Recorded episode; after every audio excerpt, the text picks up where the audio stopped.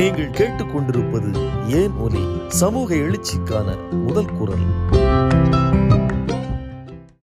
அண்மையில் தோழர் ஓவியா அவர்கள் இந்த புத்தாண்டு செய்தியாக ஒன்று பதிவிட்டிருந்தாங்க. அதை எவ்வளோ பேர் பார்த்துருப்பீங்கன்னு தெரியாது.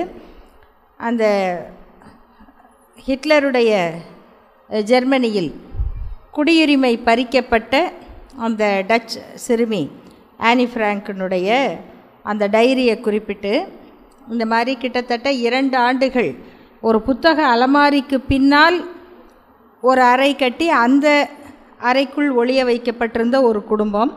அந்த குடும்பத்தில் இருந்து அந்த பதினான்கு வயது பெண் அந்த காலகட்டத்தில் அந்த யூத நாசி படைகள் நடத்திய தாக்குதல்களை அந்த குழந்தைகளை கொன்ற அந்த காட்சிகளையெல்லாம் அந்த டைரியில் எழுதி அந்த இதுக்கே டு மை டைரி அப்படின்னு யார்கிட்டேயும் சொல்ல முடியாதனால் வணக்கத்தோழர் யார்கிட்டேயும் சொல்ல முடியாதனால என்னுடைய டைரிக்கு அப்படின்னே அந்த டைரியவே தன்னுடைய ம- மனதை பதிவு செய்கிற இடமாக்கி விட்டுவிட்டு போன அந்த நாட்குறிப்பு நூலாக வெளிவந்திருக்கிறது. உலகில் அதிகமான பேர்களால் படிக்கப்பட்டும் இருக்கிறது. இன்றைக்கும் விற்பனையில் அது மொழிபெயர்க்கப்பட்டும் வருது.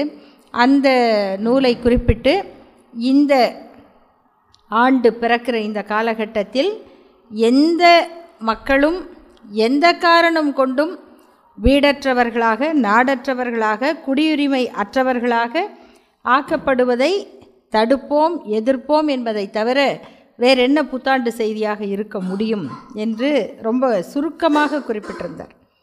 அதை தான் நாமும் இந்த- இந்த காலகட்டத்தில் இந்த ஆண்டினுடைய தொடக்கமாக இந்த கூட்டத்தில் நாம் வைக்கக்கூடிய செய்தியாக நான் பார்க்குறேன். உலகில் எந்த இடத்திலும் நமக்கு வந்து சில நேரம் அதனுடைய கொள்கை சார்ந்து மத சிந்தனைகள் சார்ந்து பாரதியார் மீது நிறைய விமர்சனங்கள் இருக்கும் எல்லாருக்கும் இருக்கும் இல்லாதவர்களும் இருப்பார்கள். ஆனால் இந்த ஒரு வரி இருக்கும் வல்லமை தாராயோ இந்த மாநிலம் பயனுற வாழ்வதற்கே அப்படின்னு. நம்ம எல்லாருக்கும் இன்றைக்கி ஏற்படுற ஒரு உணர்வு என்னென்னா இது எல்லாத்தையும் நம்மளால் தடுக்க முடியவில்லை. நாம் முயற்சி செய்கிறோம். அதற்குரிய எல்லாவற்றையும் நிறுத்துகிற வலிமை நமக்கு இல்லை என்கிற ஒரு அங்கலாய்ப்பு பாதிப்பு நமக்கு வந்து ஏற்பட்டு கொண்டே இருக்கிறது. அது எப்போ மாறும் அப்படின்னு சொன்னால் எனக்கு வலிமை கிடைத்து நான் இது மொத்தத்தையும் மாற்றுவது என்பது ஒரு நாளும் நடக்காது. ஆனால் நமக்கு இருக்கிற வலிமையும் ஒற்றுமையும் அதை மாற்றும். அப்போது அது நமக்காக மாறுவதற்கு தான் நாம் இப்படி கூட்டம் கூட்டமாக சேருகிறோம். நாம் தனியானவர்கள் இல்லை. நாம் நமக்கானவர்கள் மட்டும் இல்லை. நாம் சமூகத்துக்கானவர்கள். நம் நாம் உலகத்துக்கானவர்கள். இந்த தமிழ்நாட்டினுடைய தனித்தன்மையாக நாம் இதுவரைக்கும் காப்பாற்றி வைத்திருப்பது நம்மோடு வாழுகிற எந்த மக்களாக இருந்தாலும் நாம் அவர்களை அது மு- அவர்களுடைய மொழி காரணமாகவோ நம்பிக்கை காரணமாகவோ இரண்டாந்திர குடிமக்களாக நடத்துகிறவர்கள் இல்லை. இதுக்கு விளக்கம் இருக்குது இதுக்கு விவாதமும் இருக்குது அது இந்து மத ஜாதி கட்டமைப்பு இதனுடைய எக்ஸெப்ஷன் அது அது அந்த அமைப்புக்குள்ளே போய் நான் சொல்லலை. பொதுவான மக்களுடைய மனநிலை மற்றவர்களை ஏற்றுக்கொள்வது என்கிற அந்த காஸ்மாபாலிட்டன் மனநிலை. இது இன்றைக்கு சிதைக்கப்பட்டு வருகிறது. நம்மக்கிட்டே நிறைய பேர் கேட்குறாங்க ஏன்? எல்லா நாட்டுக்கும் ஒரு ரெஜிஸ்டர் இருக்கு. நம்ம நாட்டுக்கு ஒரு ரெஜிஸ்டர் இருந்தால் என்ன தப்பு? ஒரு இயல்பான கேள்வி. அந்த நாடுகளெல்லாம் மதத்தை ஆட்சியாக கொண்டிருக்கிறதே ஆட்சிக்கு ஒரு மதம் இருக்கிறதே ஸ்டேட் ஹேஸ் எ ரிலிஜன் ஏன் இந்த நாட்டுக்கு ஒரு மதம் இருக்கக்கூடாது? அது ஏன் இந்த நாட்டின் பெரும்பான்மை மக்கள் சொல்லுகிற வழிபடுகிற பின்பற்றுகிற இந்து மதமாக இருக்கக்கூடாது? இந்த கேள்விகளை அப்புறம் ஊடுருவுகிறவர்களைத்தானே தடுக்கிறார்கள். இங்கே இருக்கவங்கள போங்கன்னு சொல்லலையே. அதை ஏன் நீங்கள் பிரச்சனை பண்ணுறீங்க இப்படி மிக இயல்பாக கேட்கக்கூடிய மக்கள் இருக்கிறார்கள். ஏன்னா அந்த பிரச்சாரத்தினுடைய வலிமை அவ்வளவு இருக்கிறது. அது மாதிரி தான் சொல்லிக்கிட்டே இருக்காங்க. அப்போ நாம் இதில் இருந்து எழுப்பக்கூடிய கேள்விகள் உலகத்தில் எல்லா பகுதியிலிருந்தும் நாடற்றவர்களாக விரட்டப்படுகிற மக்களை நாம் பார்க்குறோம்.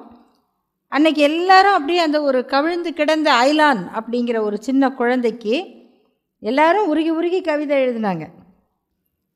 இன்றைக்கி அந்த குழந்தை இந்த மண்ணின் எல்லைக்கு வெளியில் அகதியாக வந்து நிற்குமானால் இந்தியாவின் கரையில் அந்த குழந்தை அப்படியே தான் கிடக்கும். இந்த கவிதை எழுதிய கைகள் யாரும் அது முஸ்லீம் குழந்தையாக இருந்தால் என்னப்பா?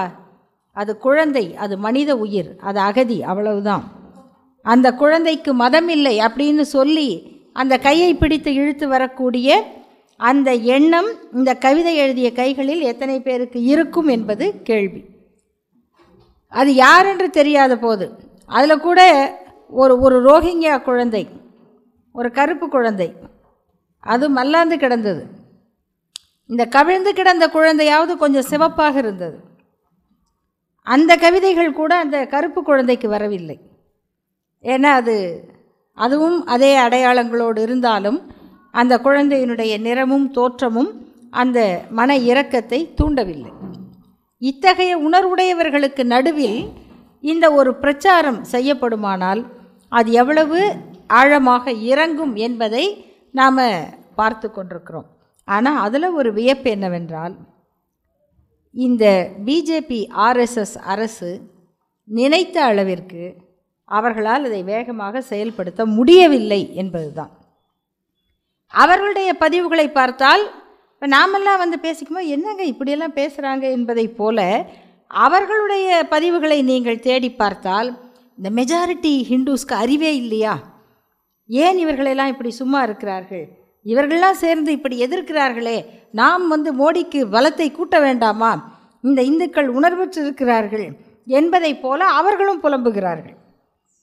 அப்போ அந்த புலம்பலை உண்டாக்குகிற அளவிற்கு அவர்களால் வேகமாக செயல்பட முடியாமல் இருக்கிறது என்பதையும் நாம் பார்க்கிறோம்.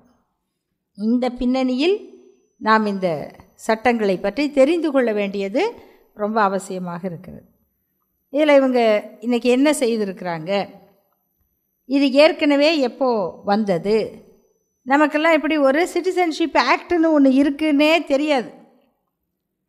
நம்ம பிறந்தோம். உங்களுக்கு உங்களுக்கெல்லாம் பர்த் சர்டிஃபிகேட் இருக்கும். எங்களுக்கெல்லாம் பர்த் சர்டிஃபிகேட் இருக்கான்னு கேட்டிங்கன்னா சந்தேகம்தான் உங்களுக்கே இல்லையா? அப்போல்லாம் கிடையாது. ஏதோ ஒரு கணக்கு சொல்லுவாங்க.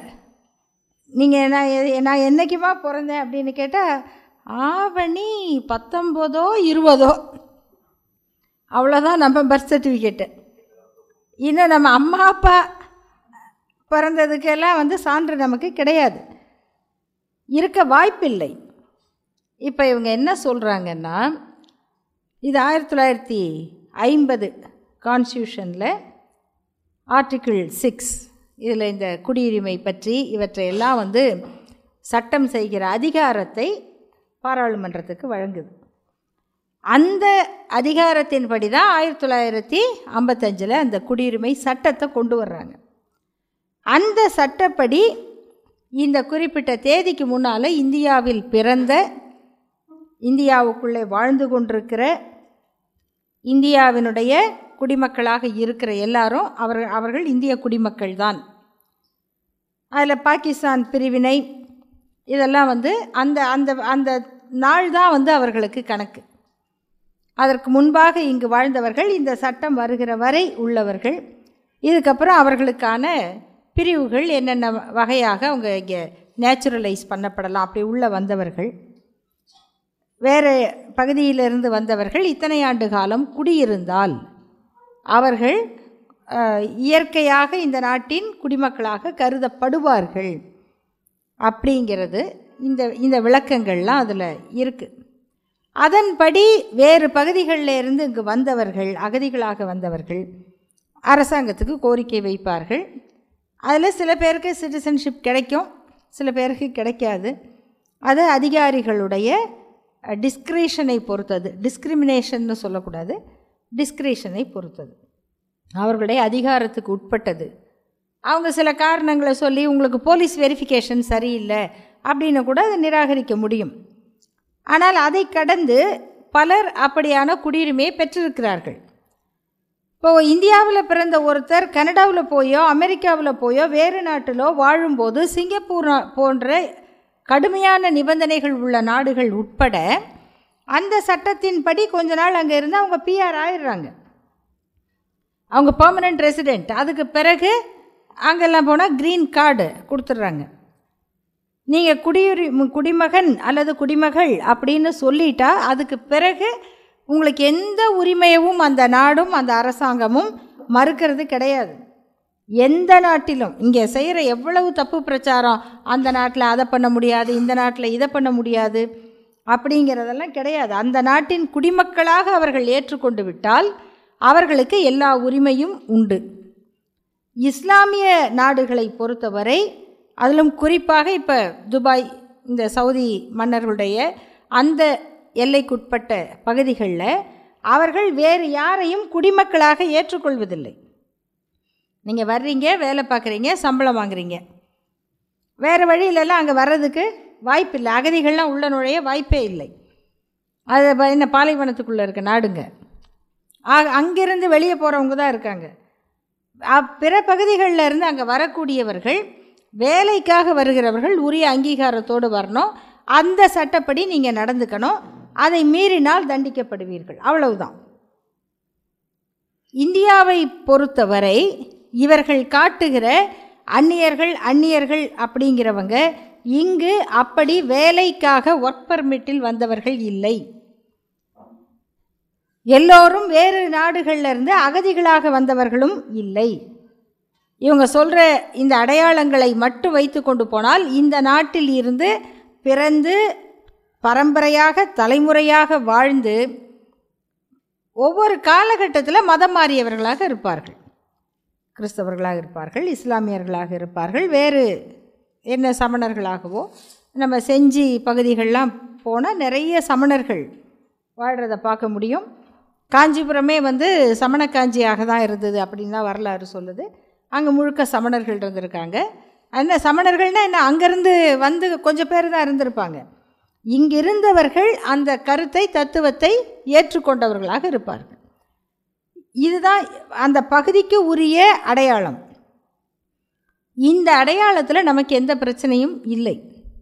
எனக்கு தெரிஞ்சு இந்தியாவில் எந்த மாநிலத்திலும் இப்படிப்பட்ட பிரச்சனை இல்லை.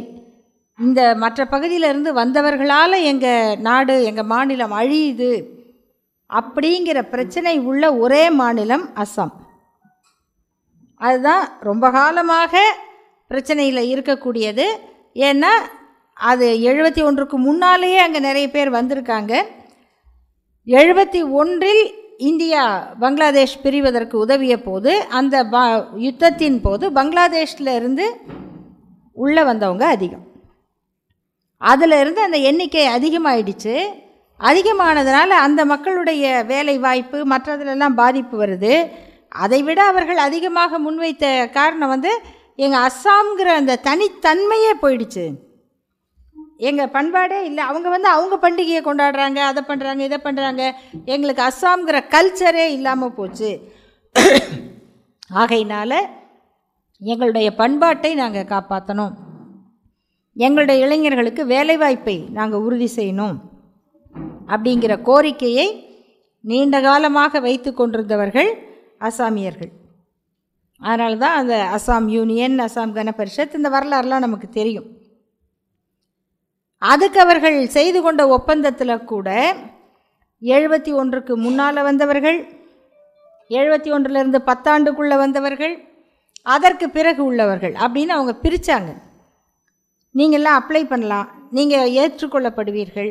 இதுக்கு பிறகு வந்தவர்கள் திருப்பி அனுப்பப்படுவார்கள். அதில் யாரும் திருப்பி அனுப்பலை. இந்த போராட்டங்களை நடத்தியவர்களே மாநில அரசுகளாக அமைந்தும் கூட அவர்களும் அப்படி யாரையும் திருப்பி அனுப்பலை. ஆனால் அந்த இடத்துல இந்த கோரிக்கை ஒன்று இருந்து கொண்டே இருக்கிறது. இப்போது இப்படியான குழப்பங்கள் இருக்கிற இடத்துல பிஜேபியினுடைய அணுகுமுறை எப்படிப்பட்டதாக இருக்கும்னா அந்த இடத்துல எதை கொளுத்தி போட்டால் அங்கே இருக்கிற மக்கள் அடிச்சுக்குவாங்களோ அதை கொளுத்தி போடுவாங்க. அங்கே இருக்கக்கூடிய அரசுகளுக்கு எது ஒரு பிரச்சனையை உண்டாக்குமோ அந்த பிரச்சனையை அவர்கள் தூண்டி விடுவார்கள் உதாரணத்திற்கு சபரிமலை. சபரிமலைக்கு பெண்கள் நுழையணும் அப்படின்னு வழக்கு போட்டவர்கள் யார்? ஆர்எஸ்எஸ்னுடைய பெண்கள் அமைப்பில் ஒன்றினுடைய முக்கியமான பொறுப்பாளர்கள் வழக்கறிஞர்கள். அந்த கேஸ் போட்ட பெண்கள் என்ன? நாங்கள் யாருக்காவது தெரியுமா? வழக்கு நடந்தது தீர்ப்பு வந்தது தீர்ப்பில் வெற்றி கிடைத்தது. ஆனால் அங்கே போகிற பெண்களுக்கு அடி விழுது. அங்கே போகிற பெண்களை பாதுகாக்க முடிவதில்லை. அங்கிருக்கக்கூடிய அரசு அந்த பெண்களை பாதுகாப்பதற்காக உறுதியாக நிற்போம் என்று சொல்ல முடியவில்லை. அப்படி அவர்கள் சொன்னால் இவர்கள் இந்த நாட்டினுடைய வழிபாட்டுக்கு எதிரானவர்கள் பக்திக்கு எதிரானவர்கள் கோயிலுக்கு எதிரானவர்கள் ஐயப்பனுடைய புனிதத்துக்கு எதிரானவர்கள்ங்கிற பிரச்சாரத்தின் மூலமாக இன்னும் அதிகமான மக்களை சென்றடைய முடியும். அப்போ கலவரம். இன்னும் சொன்னால் இன்னும் ரெண்டு பெண்களையும் கூட அவங்களே செட் பண்ணி அனுப்புவாங்க. நாங்கள் கோயிலுக்கு போகிறோம் அப்படின்னு. அதை தவிர அந்த பிரச்சனைக்கு இத்தனைக்கும் மகிழா மதில் என்றெல்லாம் அங்கே ஆதரவுகள் காட்டப்பட்டும் கூட இந்த வழக்கு தொடுத்த பெண்கள் யார்? அவர்கள் ஏன் அதற்கு பிறகு அந்த இடத்துக்கு வரல அப்படிங்கிற கேள்வியே நமக்கு எழலை. இப்படியாக ஒரு மாநிலத்துக்குள்ள பிரச்சனையை உண்டாக்குவது எனும்போது அங்கே எதை தொட்டால் அந்த கொந்தளிப்பு ஏற்படுமோ அந்த பிரச்சனையை தன் கையில் எடுத்து அதில் ஒரு சாராரை பாதிப்புக்கு ஆளானாலும் பரவாயில்லை என்கிற அரசியல் அணுகுமுறையில் அஸ்ஸாமை கையில் எடுத்து அந்த நேஷனல் ரெஜிஸ்டர் ஆஃப் சிட்டிசன்ஸ் என்பதை நாங்கள் ஏற்றுக்கொள்ளுகிறோம்னு அதை முதல்ல கொண்டு வர்றாங்க. அது கொண்டு வரும்போது இது அஸ்ஸாமுக்கு மட்டும்தான். அதுவே அஸ்ஸாம்ங்கிற குறிப்போடு தான் வருது. விதின் பிராக்கெட் அஸ்ஸாம் தான். அது எப்போ நமக்கு பிரச்சனை ஆகுது அப்படின்னா நம்முடைய மரியாதைக்குரிய உள்துறை அமைச்சர் அவர் ஏதோ நான் மரியாதை இல்லாமல் சொல்லிட்டேன்னு வேற ஒருத்தர் ரொம்ப வருத்தப்பட்டார். நான் அவரை அப்படிலாம் சொல்லவே இல்லை. அவரை பார்த்து யாராவது அப்படிலாம் சொல்ல முடியுமா? த- எவ்வளோ பயமாக இருக்கு அவரை பார்த்தா. இல்லையா? இந்தியாவிலேயே வந்து இப்படி ஒரு பிரச்சனையை உண்டாக்கி மக்களை வந்து அல்லாட விட்டுக்கிட்டு இருக்காரு. அவரை போய் யாராவது பார்த்து பயப்படாமல் இருக்க முடியுமா? அதனால் நம்முடைய மரியாதைக்குரிய உள்துறை அமைச்சர். அவர் வந்து என்ன சொல்கிறாரு திடீர்னு இந்த நவம்பர் மாதம் அறிவித்தார் இது அஸ்ஸாமில் இந்த ரெஜிஸ்டர் எடுக்கப்படுகிறதுங்கிற வரைக்கும் இந்தியாவின் பிற மாநிலங்களில் அது பெரிய பிரச்சனையாக வரல. அவர் எப்படி அறிவித்தார்னா இந்த என்ஆர்சி இந்தியாவுக்கு முழுமையாக விரிவுபடுத்தப்படும் அப்படின்னு சொன்னார். அப்போ விரிவுபடுத்தப்படும் அப்படிங்கும்போது மற்ற மாநிலத்தில் என்ன பிரச்சனை? அஸ்ஸாமில் தான் ஓடி வந்தாங்க. இப்போ என்ஆர்சி மற்ற மாநிலங்களுக்கு விரிவுபடுத்தப்படும்னா அப்போ நேஷ்னல் ரெஜிஸ்டர் ஆஃப் சிட்டிசன்ஸ்னால் இப்போ தமிழ்நாட்டுக்குள்ளே வந்தால் இங்கே யார் நீங்கள் சிட்டிசன் இல்லைன்னு சொல்லுவீங்க? இப்போ வந்து கொண்டாந்து கொட்டிக்கிட்டு இருக்கிற இந்த வடநாட்டு ஊழியர்களை தான் நீங்கள் சொல்ல முடியும். அவங்க தான் இப்போ புதிதாக வர்றவங்க. அவங்கள தான் கொண்டாந்து கொட்டுறாங்க. இனிமேல் அநேகமாக வட சென்னையில் தேர்தலில் நிற்கும் போது வட வடக்கத்தி ஓட்டு தான் அதிகமாக இருக்கும்னு நினைக்கிறேன். அந்த அந்த அளவுக்கு அங்கே வந்துருச்சு. அந்த பகுதி முழுக்க அந்த குளத்தூர் வரைக்கும் அப்படி அப்படியே குடியிருப்பு. இந்த இந்த பக்கம். இங்கே தான் நம்ம இருக்கோம். இதுவே வந்து அவங்களுக்கு தான் இந்த சாலை முழுக்க இந்த சாலை முழுக்க இருக்க கட்டிடங்களில் ராஜஸ்தானியர் கட்டடத்தில் நாம் கட்டடம் வாங்க முடியாது. குஜராத்திகள் கட்டி இருக்கிறதுல நம்ம வந்து ஒரு சின்ன அப்பார்ட்மெண்ட் வாங்க முடியாது. அப்படி இங்கே ராஜஸ்தான் மண்டலி குஜராத் மண்டலி இப்படியாக ஆயிருக்கு. அப்போ என்ஆர்சியை எக்ஸ்டெண்ட் பண்ணிங்கன்னா இங்கே இவங்கெல்லாம் வெளில போகலான்னு நம்ம கேட்கலாமா? அதுக்கு ஒரு ஆண்டு கணக்கு வச்சு இதுக்கு பிறகு வந்தவர்கள்லாம் அவங்கவுங்க மாநிலத்துக்கு அனுப்பப்படுவார்கள். அப்படின்னு தமிழ்நாடு அரசு அரசு இருந்து அப்படின்னு சொல்லுமானால் அப்போ இது என்ஆர்சியினுடைய பார்ட் ஏ அப்படின்னு சொன்னால் அவங்க ஒத்துக்குவாங்களா? அப்போ எதுக்காக இதை அசாம் அசாமுக்கென்று உருவானதை எதற்காக இவர்கள் மற்ற மாநிலங்களுக்கு விரிவுபடுத்தணும்? அப்படிங்கிற கேள்வி வரும்போதே அந்த கேள்விக்கு பதில் சொல்லும்படியாக வந்தது தான் சிட்டிசன்ஷிப் அமெண்ட்மெண்ட் பில் அப்புறம் அது எல்லாரும் வாக்களித்து இவ்வளவு பேருடைய எதிர்ப்பை மீறி இல்லை கூட்டணி தர்மத்துக்காகலாம் வேற வாக்களித்து தர்மத்துக்கு ஏதாவது மற்றவங்களுக்கு தான் பிச்சை போடுவாங்க. கூட்டணி தர்மத்துக்கு இங்கே என்ன ஓட்டே போட்டுடுறாங்க சரி இவர்களெல்லாம் வாக்களித்து அந்த மசோதா வெற்றி பெற்ற பிறகு இப்போ அது சட்டமாகிவிட்டது. அந்த சட்டம் என்ன சொல்லுதுன்னா ஏற்கனவே இருக்கிற குடியுரிமை சட்டத்தினுடைய பிரிவுகளை திருத்தி அதுக்கு பல விதிவிலக்குகள். ஏற்கனவே வந்து ஃபாரினர்ஸ் ஆக்ட் இருக்குது அந்த ஃபாரினர்ஸ் ஆக்டுக்கு ஒரு விதிவிலக்கு. குடியுரிமை சட்டத்துக்கு ஒரு விதிவிலக்கு. இதெல்லாம் என்னென்னா ஃபாரினர்ஸ் ஆக்ட்டுங்கிறது ரெண்டு விதமான தடையை போட்டுச்சு. வேறு எந்த நாட்டில் இருந்தும் முறையான ஆவணங்கள் இல்லாமல் வர்றவங்க. அவங்க அதுவும் குற்றம்தான். ஆவணங்களோடையே வந்து குறிப்பிட்ட காலத்துக்கு மேலே இங்கேயே தங்கிட்டாங்கன்னா அதுவும் குற்றம்தான். இந்த மாதிரியாக உள்ளவங்கள ஃபாரினர்ஸ் ஆக்டின் கீழே அவங்கள தண்டிக்க முடியும் திருப்பி அனுப்ப முடியும். அவங்க அதிகமாக தங்கிவிட்டால் அவர்களை அரசு கைது செய்து அவங்க நாட்டுக்கு திருப்பி அனுப்பலாம் டிபோட்டேஷன் பண்ணலாம். இதெல்லாம் ஃபாரினர்ஸ் ஆக்டில் இருக்குது இப்போ அந்த ஃபாரினர்ஸ் ஆக்ட்டுக்கும் ஒரு விதிவிலக்கு கொடுத்துட்றாங்க. இந்திய குடியுரிமை சட்டத்தின்படி அவர்கள் இங்கேயே பிறந்தவர்களாக இருக்கணும். அந்த பாகிஸ்தான் பிரிவினைக்கு முன்னதாக இந்த நாட்டிலே அவர்களுடைய முன்னோர் வாழ்ந்திருக்கணும். அப்படிங்கிறதுலேருந்து அதற்கும் விதிவிலக்கு கொடுத்து இவங்க உருவாக்கி இருக்கக்கூடிய இந்த சிட்டிசன்ஷிப் அமெண்ட்மெண்ட் ஆக்ட் திருத்தச் சட்டம். இந்த திருத்தச் சட்டம் சொல்கிறது தான் வந்து அது நீங்கள் எல்லாம் வேண்டிய அளவுக்கு கேட்டுட்டீங்க. அந்த ஆறை மறந்துடாத அப்படிங்கிற மாதிரி இந்துக்கள் சீக்கியர்கள் கிறிஸ்தவர்கள் புத்திஸ்டுகள் பார்சிகள் அப்புறம் ஜைனர்கள். இந்த ஆறு பேர் மட்டும் மூன்று நாடுகள்லேருந்து வந்தால் நாங்கள் ஏற்றுக்குவோம் அநேகமாக உலகத்தில் இப்படி ஒரு குடியுரிமை சட்டம் போட்ட நாடு இந்தியா மட்டும்தான் இருக்க முடியும். எந்த ஒரு சட்டமும் நீங்கள் என்ன சொல்லலாம் இப்போ ட்ரம்ப்பே இருக்காருங்க. ட்ரம்ப்பே ஒரு சட்டம் போடுறாரு. நாங்கள் வந்து இதுக்கு மேலே வந்தால் வேலி கட்டிடுவோன்றார் வேலியை தாண்டி ஒன்றை மட்டும் விடுவோம் இவரை விடுவோம் அப்படிலாம் இல்லை. வேலி கட்டினா வேலி தான். ஒன்று அப்படியாவது இருந்துட்டு போங்க. இல்லை கனடா மாதிரி நல்ல பிரதமர். எல்லோரும் வாங்க. நாங்கள் உங்களுக்கு இடம் கொடுக்குறோம். அப்படியாவது இருந்துட்டு போங்க. இது ரெண்டும் இருக்கலாம்ல இந்த ரெண்டும் கெட்டான். அப்படின்னு நல்ல ஒரு பட்டம். யாருக்கு கொடுக்கணுன்னா நம்ம பிஜேபி ஆட்சிக்கு தான் கொடுக்கணும். ஏன்னா இதில் வந்து ஆட்சியில் ஒருத்தர் பேர்லாம் இல்லை. அவங்க வந்து முகம்தான். முகத்துக்கு பின்னால் இயங்குவது சங்கம். சங்க பரிவாரம். அவங்களுடைய திட்டம். அவங்க அப்போ என்ன சொல்கிறாங்க இந்த மூன்று நாடுகள். முதல்ல இதுக்கு ஏதாவது லாஜிக் இருக்கா? ஒரு சட்டம் வரணும்னு சொன்னால் அதுக்கு வந்து ஒரு லாஜிக் அண்ட் ரீசன் அது இருக்கணும் அப்படின்னு சொல்கிறோம் அதுக்கு ஒரு காரணம் இருக்கணும். அது அறிவுக்கு பொருத்தமானதாக இருக்கணும். நீங்கள் சொல்கிற இந்த சட்ட திருத்தத்துக்கு நாங்கள் இந்த மூன்று நாடுகளில் இருந்து இந்த ஆறு வகையான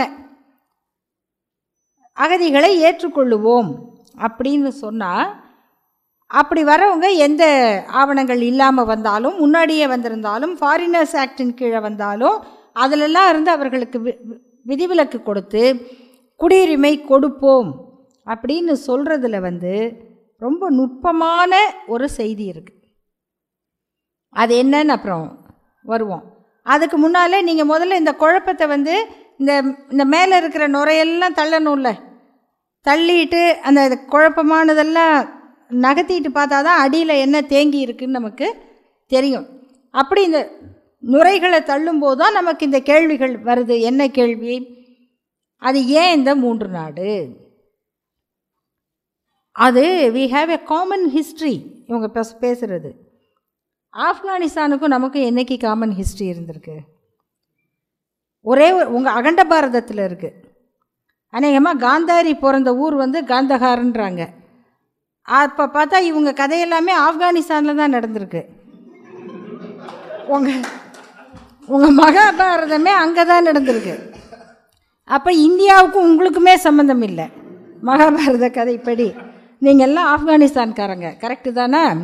அதனால் ஆப்கானிஸ்தானை சேர்த்துக்கிறீங்க. ஏன்னா உங்கள் ரூட் அங்கே இருக்குது அவங்க வரலாற்றுலேயே என்ன சொல்கிறாங்க ஈரானியன்கிற மாதிரி இவங்களை வந்து இந்தோ ஆரியன்கிறாங்க அவங்க ஈரா ஈரான் ஆரியர்கள் இவர்கள் இந்தோ ஆரியர்கள். இவங்க எல்லாருக்கும் ஆப்கானிஸ்தான் வரைக்கும் தொடர்பு இருக்குது அதை தவிர அரசியல் ரீதியாக பொலிட்டிக்கல் ஹிஸ்ட்ரி என்ன இருக்குது நமக்கு? பாகிஸ்தானும் பங்களாதேஷும் ஒன்றா இருந்திருக்கு. இந்தியாவோட பிரிட்டிஷ் ஆட்சிக்கு கீழே இருந்திருக்கு. ஆகையினால இது ஒரே நாடாக இருந்தது. பிரிஞ்சிருச்சு. நம்மெல்லாம் ஒரே வீட்டில் இருந்து எங்கள் வீட்டில் எல்லா நாளும் கார்த்திகைன்னு பாடிக்கிட்டு இருந்து அந்த ஊஞ்சலாடுற குடும்பங்கள்லாம் பிரிஞ்சு போகிற மாதிரி நம்மெல்லாம் பிரிஞ்சிட்டோம். அப்படின்னு சொல்லிக்கலாம். நம்மளுக்கு ஒரு ஊஞ்சலாவது இருந்திருக்கு. ஆப்கானிஸ்தானுக்கும் நமக்கும் என்ன இருந்தது? அப்படின்னு அவர் பேச போகிற வெங்காயம் தான் இருந்தது. அதை எங்கே சேர்த்திங்க? இது ஒரு கேள்வி வேணுமா இல்லையா? அப்போ என்ன சொல்கிறீங்க அது அங்கே இருக்கிற இந்துக்கள் பாதிக்கப்படுறாங்க. ரிலிஜியஸ் பெர்சிக்யூஷன் இது ஒரு பயங்கரமான சொல். மத ரீதியாக ஒடுக்கப்படுகிற மக்கள் மத ரீதியாக தாக்கப்பட்டவர்கள். அதனால் அவங்கள வந்து நாங்கள் ஏற்றுக்கிறோம் அப்படின்னா அப்போ பாகிஸ்தானில் ஒடுக்கப்படுகிற அகமதியா முஸ்லீம் இருக்கார். அந்த மதத்தையே அவங்க ஏற்றுக்கலையே அப்போ அது வந்து மத ரீதியான ஒடுக்குமுறை இல்லையா? அப்படின்னா மதத்துக்குள்ளேயே ஒடுக்குனா அது ம- ஒடுக்குமுறை இல்லைன்ட்டாங்க. முஸ்லீம்லேயே ஒரு முஸ்லீம் இன்னொரு முஸ்லீமை அதே மத நம்பிக்கைக்காக ஒடுக்கினால் நாங்கள் அவரை அதை வந்து மத ஒடுக்குமுறைன்னு ஏற்றுக்க மாட்டோம். அப்போ இந்துக்களை தான் ஏற்றுக்குவோம் முதல்ல அகதிங்கிறவரே வெறும் மத தாக்குதலில் வர்ற அகதியா? அரசியல் தாக்குதலில் ஏற்படுகிற தாக்குதல்களை அகதிகளை ஏற்றுக்க மாட்டிங்களா? மழை வெள்ளத்தில் வர்றவங்க அகதி இல்லையா? புயலில் சிக்கி வர்றவங்க அகதிகள் இல்லையா? இந்த மலைவாழ் மக்களை திடீர்னு எல்லாம் பூந்து தாக்குறாங்களே அவங்க அகதி இல்லையா? இந்த நம்ம சென்னை நகரத்துக்குள்ளே வாழ்கிற இந்த சென்னை நகரத்தின் குடிமக்களை தூக்கி நீ செம்மஞ்சேரிக்கு போ கண்ணகி நகருக்கு போ திடீர் நகருக்கு போ அப்படின்னு இங்கேருந்து ஒரு நாள் ராத்திரியில் தூக்கி அள்ளி போடுறோமே அவங்க அந்த ஊருக்கு அகதி இல்லையா? இந்த காரணங்களினாலெல்லாம் தங்களுடைய மண்ணில் இருந்து பெயர்த்து எறியப்படுகிற அத்தனை பேரும் அகதிகள் தான் புலம்பெயர்ந்தவர் தான் இதில் வேறு நாட்டில் இருந்து ஒட்டிக்கிட்டு வர அந்த பகுதியில் அந்த மக்களை நீங்கள் அகதிகளாக கருதினால் அது எப்படி ஒரு நூறு பேர் வர்றாங்கன்னா அங்கே நிறுத்தி வச்சு நீங்கள் இந்துவா? உள்ளே வாங்க. அப்போ வர்றவங்களாம் போட்டுக்கிட்டு வச்சுட்டு வந்தால் என்ன பண்ணுவீங்க? இந்துவாகவே வர்றாரு. அவர் நீங்கள் எப்படி கண்டுபிடிப்பீங்க? கையில் தான் எதுவும் ஆவணம் கிடையாது.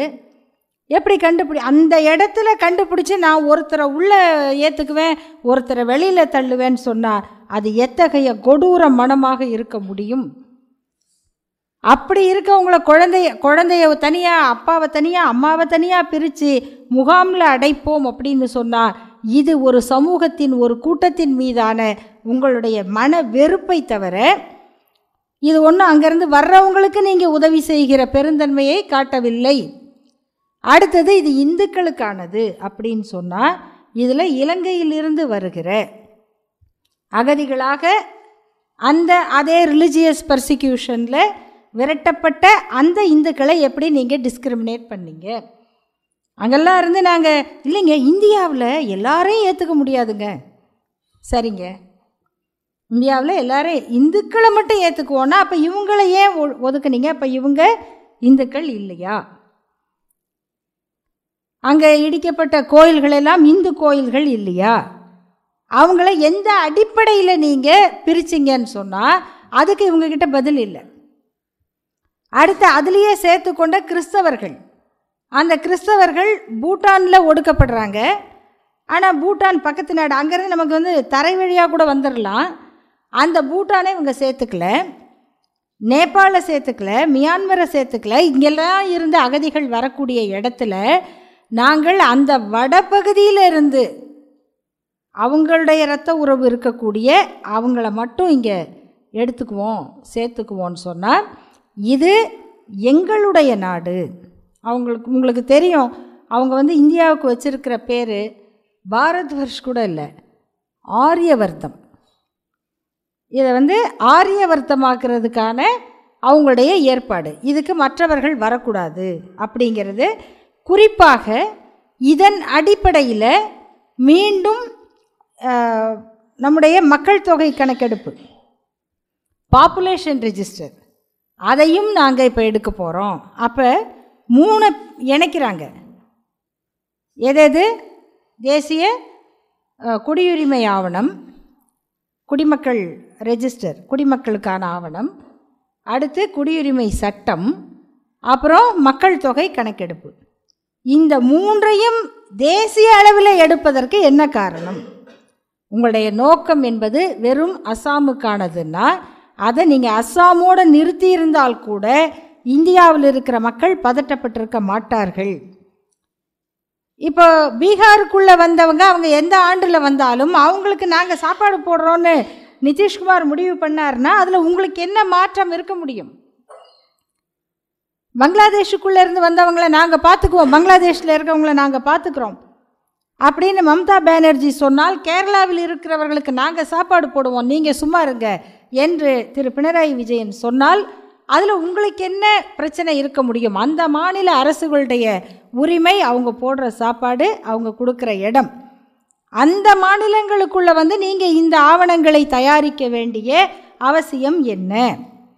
அப்போ நீங்கள் கேட்க போகிற இந்த ஆவணங்கள் பேங்க் பாஸ்புக்கு ஓட்டர் ஐடி இன்னும் இதெல்லாம் இருக்குது இன்றைக்கி வரைக்கும் நம்ம பார்த்துக்கிட்டு இருக்கோம். நம்முடைய மலைவாழ் மக்கள் வாழுகிற பகுதியில் பல இடங்களில் மீனவ மக்கள் வாழுகிற பகுதியில் அவங்கக்கிட்ட எந்த ஆவணமும் கிடையாது. அப்போ ஒரு வீடு வீட்டுக்கு ஒரு டாக்குமெண்ட் வச்சுருக்கிறவர் மட்டும்தான் இந்தியரா? இது எங்கள் ஊர் எத்தனையோ பேர். இவங்கெல்லாம் பட்டா இல்லாத மக்கள். அவங்க இது நம்ம ஊர் நம்ம மண் நம்மளை யாருங்க கேட்க போகிறா அப்படின்னு நினச்சி கொண்டு வாழுகிற மக்களை அந்த இடத்துக்கெல்லாம் பல பேர் பட்டா போட்டுடுறாங்க அவங்களுக்கு தெரியும் இவங்ககிட்டலாம் பட்டா இருக்காது. சென்னையிலேயே அப்படி பட்டா போடப்பட்ட இடங்கள் நிறைய இருக்குது அப்போ வந்து சொன்னால் கோர்ட் என்ன சொல்லும்? உங்கள்கிட்ட பட்டா இருக்கா? உங்கள்கிட்ட டாக்குமெண்ட் இருக்கா? இல்லைங்க நாங்கள் நூறு வருஷமாக வாழ்ந்துக்கிட்டு இருக்கிறோம். அதுக்கு வேணால் எங்ககிட்ட ஆதாரம் இருக்குது சாரி நூறு வருஷமாக நீ இருந்தால் அது உனக்கு சொந்தமாயிடுமா? அவர்கிட்ட பட்டா இருக்குது அவருக்கு தான் தெரியுமே. என்கிட்ட பட்டா இல்லைன்னு. என் இடத்துக்கு தான் பட்டா போட்டிருக்காருன்னு வாங்கினவருக்கு தெரியுமே. கொடுத்தவருக்கும் தெரியுமே. அப்போ நீங்கள் இந்த எ எளிய மனிதனை பார்த்து உங்ககிட்ட பட்டா இருக்கா? லேண்ட் டாக்குமெண்ட் இருக்கா? அப்படின்னு தான் நீதிமன்றம் கேட்கும். அதான் சட்டம். அன்னைக்கு அந்த மனிதனுக்கு அந்த குடும்பத்துக்கு யாரும் ஆதரவாக இருக்க போவது இல்லை இந்த மாதிரியான ஆபத்துகளோடு இவங்க இதை தயாரித்து பிற பகுதிகளிலும் தடுப்பு முகாம். அதை நினைக்கும் போதே நமக்கு வந்து மனசு எப்படி இருக்குது யாரோ நம்ம மாநிலத்துக்குள்ளே வாழுகிறவர்களை தடுப்பு முகாமுக்கு அனுப்ப போகிறாங்க அப்படின்னா நம்ம வந்து எந்த மாதிரியான நாடாக இதை மாற்ற திட்டமிடுகிறார்கள்ங்கிறத நம்ம புரிஞ்சுக்கிறதுக்கான ஒரு ஒரு கடுமையான வாய்ப்பு இது. இந்த நேரத்தில் நம்ம கிடைத்த வாய்ப்புகளிலெல்லாம் நம்முடைய குரலை எழுப்ப வேண்டிய இடத்துல இருக்கோம். அவர்களுடைய முயற்சி நான் முதல்லையே சொன்னனே அது ரொம்ப நுட்பமானதுன்னு இதனை அந்த ஆரியவர்த்தமாக பாரத் வர்ஷாக விராட் ஹிந்துஸ்தான் என்று மாற்றுவதற்கு இது இந்துக்களுக்கு மட்டுமே சொந்தமான நாடு அப்படின்னு அறிவிக்கணும். இந்துக்கள் என்பவர்கள் யார்? அப்படின்னு கேள்வி வந்துட்டா அதுக்கு இருக்கவே இருக்குது. ராமராஜ்யத்தில் வாழ்பவர்கள் தான் இந்துக்கள். ராமரை ஏற்றுக்கொண்டவர்கள் தான் இந்துக்கள். ராமராஜ்யம் என்பது அடிப்படையில் ரெண்டு முக்கியமான செயல் நிறைவேறிய இடம். ஒன்று கர்ப்பிணி பெண்ணை சந்தேகத்தின் பேரில் காட்டுக்கு அனுப்பியவர். ரெண்டாவது இவர்களெல்லாம் படிக்கக்கூடாது என்கிற சட்டத்துக்கு முன்மாதிரியாக சமூகனின் தலையை அறுத்தது. இந்த ரெண்டு தான் ராமராஜ்யம் என்பதிலே நமக்கு கிடைத்திருக்கிற மிகப்பெரிய செய்திகள். இந்த இரண்டும் நடக்கிற இடமாக நீ தீக்குளிக்கிறதெல்லாம் எல்லாமே அப்போவே இருக்குது எல்லாமே அப்போவே இருக்குது நாங்கள் பாருங்கள் அங் இப்போ சீதைக்கு வச்ச நெருப்பு தான் இன்றைக்கி வரைக்கும் இங்கே அங்கங்கே எரியுது. கொளுத்திடுறான். சந்தேகம் வருது. பெண்களை கைவிடுறாங்க. எல்லாத்துக்கும் அன்னைக்கு இருந்து உதாரணத்தை தான் இன்றைக்கி பிரதமர் வரைக்கும் பின்பற்றுகிறார்கள். மனைவியை காட்டுக்கு அனுப்புறது இல்லை விட்டுட்டு போயிடுறது. இதுதான் ராமராஜ்யம். இதுதான் ராமராஜ்யம். இதனை எதிர்ப்பவர்கள் என்ன ஆவார்கள்? இது வந்து பெரும்பான்மை மக்கள்னு நினைக்கிறவங்களுக்கு என்ன உணர்வை ஏற்படுத்துது? அப்போ நம்ம மதம் தானங்க?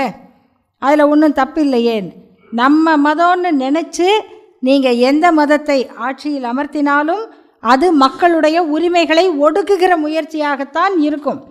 மதங்களை ஆட்சியோடு இணைத்து கொண்ட எந்த நாடும் அடிப்படையிலே அவர்களுடைய உரிமைகளை ஏற்றுக்கொண்டது கிடையாது. அந்த உரிமையற்ற நாடாக உரிமையற்ற மனிதர்களாக இந்த நாட்டின் பெரும்பான்மை மக்கள் வாழ முடியுமா? நம்ம நியூ இயர் கொண்டாடுறோம். நாலு பேர் தான் ஷாகாவில் பயிற்சி எடுத்த வந்து நீங்கள் நியூ இயர் கொண்டாடக்கூடாது அப்படின்னு வந்து நிற்பான். நீ என்ன இந்த இந்த பொண்ணு வந்து விதவையாயிருச்சு என்ன இன்னும் வந்து அவள் வெள்ளப்புடவை கட்டாமல் இருக்கான்னு வந்து கேட்பான் ஏன்னா அதானே இவன் மதம் சொல்லியிருக்கு? இல்லைங்க நாங்கள் அதெல்லாம் பண்ண மாட்டோன்னா அப்போ உடன்கட்டை ஏற்றிடுங்க அதுதான் நம்ம வேதம் சொல்லியிருக்கு. அப்போ இந்த நாட்டை இந்து நாடு வேதங்களின் நாடுன்னு நீங்கள் ஏற்றுக்கணும்னு சொன்னால் உடன்கட்டை ஏற்றுறதுலேருந்து குழந்தை திருமணத்திலிருந்து ஜாதிய அமைப்பிலிருந்து அத்தனைக்கும் நீங்கள் அங்கீகாரம் கொடுத்து சட்டமாக்கணும்னு அர்த்தம். அந்த முயற்சியை செய்வதற்கான முன்னோட்டம்தான் அவர்கள் இதை இந்து நாடு என்று அறிவிப்பதற்கு செய்திருக்கிற இந்த முதல் படி. அதுதான் குடியுரிமை. இதுக்கு வந்து குடியுரிமை சட்டத்தை திருத்தணும்னு அவசியமே கிடையாது. நான் சொன்ன இத்தனை காரணங்களுக்கு பிறகும் அவர்களுடைய நோக்கம் அகதிகளாக வருபவர்களில் இந்துக்களை மட்டும் ஏற்றுக்கொள்ளுவது என்பதாக இருந்தால் அதுக்கு அவர்கள் அகதிகள் சட்டம் என்ற ஒன்றை உருவாக்கினால் போதும். அதை மட்டுமே அவங்க செயல்படுத்த முடியும். எப்போ குடியுரிமை சட்டத்தில் கை வைக்கிறாங்களோ அப்போ இந்த நாட்டின் குடிமக்களுக்கு அது கேள்வியை எழுப்பும். நீங்கள் அது குடியுரிமை சட்டத்தை திருத்தணும்னு அவசியமே இல்லை. அந் எந்த நாட்டிலிருந்து வந்தாலும் அவர்கள் குறிப்பிட்ட ஆண்டுகளுக்கு பிறகு இந்த நாட்டின் குடிமக்களாக மாறுவதற்கான வாய்ப்பு அதில் கொடுக்கப்பட்டிருக்கிறது. அதை தவிர நீங்கள் காட்டுகிற இந்த முயற்சி என்பது இந்த நாட்டு மக்களை பெரும்பான்மையான மக்களையே உங்களுடைய விருப்பத்திற்கேற்ப அகதிகளாக மாற்றவும் தடுப்பு முகாம்களுக்கு அனுப்பவுமான முயற்சி என்று நாம் சந்தேகப்படுவதற்கான அத்தனை காரணங்களும் இதில் இருக்கிறது. இதை சுருக்கமாக சொன்னால் அதுக்கான காரணம் என்ன? கடைசியாக கேட்பாங்கல்ல. எல்லாம் சொல்லிட்டீங்க இப்போ சுருக்கமாக சொல்லுங்கள் அப்படின்னா நீங்கள் சொல்கிற இந்த மூன்று நாடுகள் ஒரே வரையறைக்குள் வருகிறவை அல்ல. வரலாற்று ரீதியாக நமக்கும் ஆப்கானிஸ்தானத்துக்கும் தொடர்பு இருந்தது கிடையாது. அந்த நாடுகளில் இருந்து வருகிறவர்களில் இந்துக்களை மட்டும் நாங்கள் ஏற்றுக்கொள்ளுவோம்னு சொன்னால் இலங்கையிலிருந்து வருகிற இந்துக்களை நீங்கள் புறக்கணிப்பதற்கான காரணம் இல்லை. பாகிஸ்தானிலிருந்தும் பங்களாதேஷிலிருந்தும் வருகிற கிறிஸ்தவர்களுக்கு அடைக்கலம் கொடுப்போம் என்றால் பூட்டானிலிருந்து வருகிற கிறிஸ்தவருக்கு அடைக்கலம் கொடுக்க மாட்டோம் என்று சொல்லுவது நியாயமில்லை. மத ரீதியானவர்களுக்கு தான் நாங்கள் அடைக்கலம் கொடுப்போம் என்றால் அரசியல் ரீதியாக மொழி ரீதியாக அகதிகளாகிற மக்களை புறக்கணிப்போம் என்று சொல்லுவது நியாயமும் இல்லை. இந்த எதற்குமே இவர்களிடத்தில் பதில் இல்லை. ஆனால் கடைசியாக நம்ம மக்கள் ஒன்றே ஒன்று கேட்பாங்க அது ஏங்க முஸ்லீம்கள் மேலே மட்டும் நீங்கள் இவ்வளோ பாசம் காட்டுறீங்க? கிறிஸ்தவர்கள் மேலே மட்டும் இவ்வளோ பாசம் காட்டுறீங்கன்னா எந்த ஊர்லேயுமே பத்து பேர் ஒரு குடும்பம் இருந்து வேறு யாரோ ஒரு ஒரு குடும்பம் ரெண்டு குடும்பம் இருந்தால் அந்த ஒரு குடும்பத்தின் மீது அக்கறை காட்ட வேண்டிய பொறுப்பு இந்த பத்து குடும்பத்துக்கும் இருக்கும். அதுக்கு பேர் தான் பெரிய குடும்பம். அதுக்கு பேர் தான் பெருந்தன்மை. மைனாரிட்டியின் மீது இரக்கம் காட்டுகிறவர்கள் தான் மனித வா மனிதராக வாழ தகுதியுடையவர்கள். அதுக்கு நீங்கள் வெளியூர்லலாம் போய் உதாரணம் தேடக்கூடாது. நமக்கு தெரிந்த தஸ்லிமா நஸ்ரீன் அந்த நாட்டிலிருந்து விரட்டப்பட்டதற்கான காரணம் அந்த நாட்டில் நடந்த இந்துக்கள் மீதான கொடுமையை அவர் கதையில் பதிவு செய்தார். அது இஸ்லாமியர்கள் மெஜாரிட்டியாக இருக்கிற நாடு. அங்கு இருந்த இந்து குடும்பங்களுக்கு என்ன நடந்தது என்பதை பதிவு செய்ததுனால அந்த நாட்டை விட்டு அவர் விரட்டப்பட்டார். இப்போ அவங்கள அகதியாக கருதி நீங்கள் குடியுரிமை கொடுக்கணுமா இல்லையா? அங்கே இந்துக்களுக்காக பேசிய ஒரு இஸ்லாமிய பெண். அதுதான் மனித நேயம். நாம் இவ்வளவு பெரிய மெஜாரிட்டி சமூகத்தில் இருக்கிறோம் என்பது நம்மை விட எண்ணிக்கையில் குறைந்த ஒரு சின்ன சமூகத்தின் மீது ஒரு தாக்குதல் நடக்கும்போது தன்னுடைய வாழ்க்கையே பணயம் வைத்து அதற்காக குரல் கொடுத்த அந்த பெண்ணை அந்த நாடு துரத்தி விட்டது. இந்துக்களின் நாடாக நீங்கள் சொல்லுகிற இந்தியாவும் ஏற்கவில்லை. அவருக்கு குடியுரிமை கொடுப்பதற்கு இந்த நாடு முன்வரவில்லை. இந்த இரட்டை அளவுகோலை புரிந்து கொண்டால்தான் நாம் நம்முடைய மக்களோடு தொடர்ந்து உரையாட முடியும். அத்தகைய உரையாடல்களுக்கு தொடக்கமாக இந்த நிகழ்ச்சியை ஒருங்கிணைத்த இடதுசாரி சிந்தனையாளர் தோழர்களுக்கு என்னுடைய நன்றி வணக்கம். இன்னும் பல கருத்துக்கள் கவிதைகள் கண்ணோட்டங்கள் என அனைத்தையும் கேட்க ஏன் ஒலி பாட்காஸ்டை சப்ஸ்கிரைப் செய்யுங்கள். நன்றி.